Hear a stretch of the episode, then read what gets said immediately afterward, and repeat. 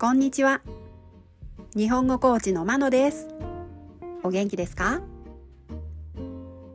このポッドキャストでは日本語のいろいろな表現を紹介します。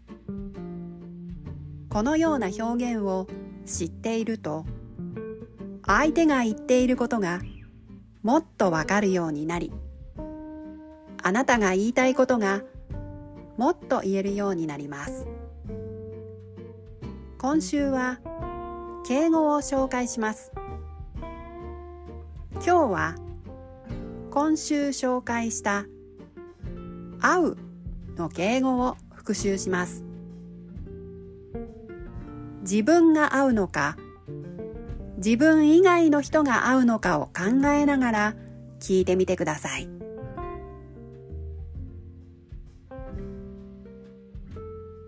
例文です。1坂本さんにお会いになったことはありますか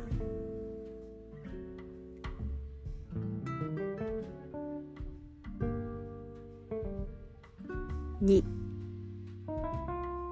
まだ坂本さんにお会いしたことはありません。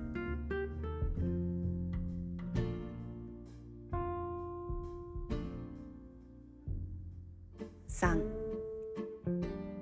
昨日村上さんに会われたそうですがどんな方ですか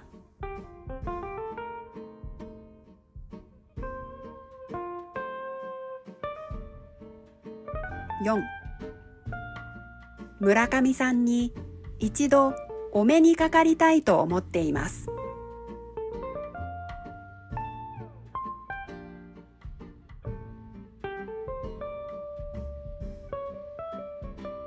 いかがでしたか？来週も敬語を紹介します。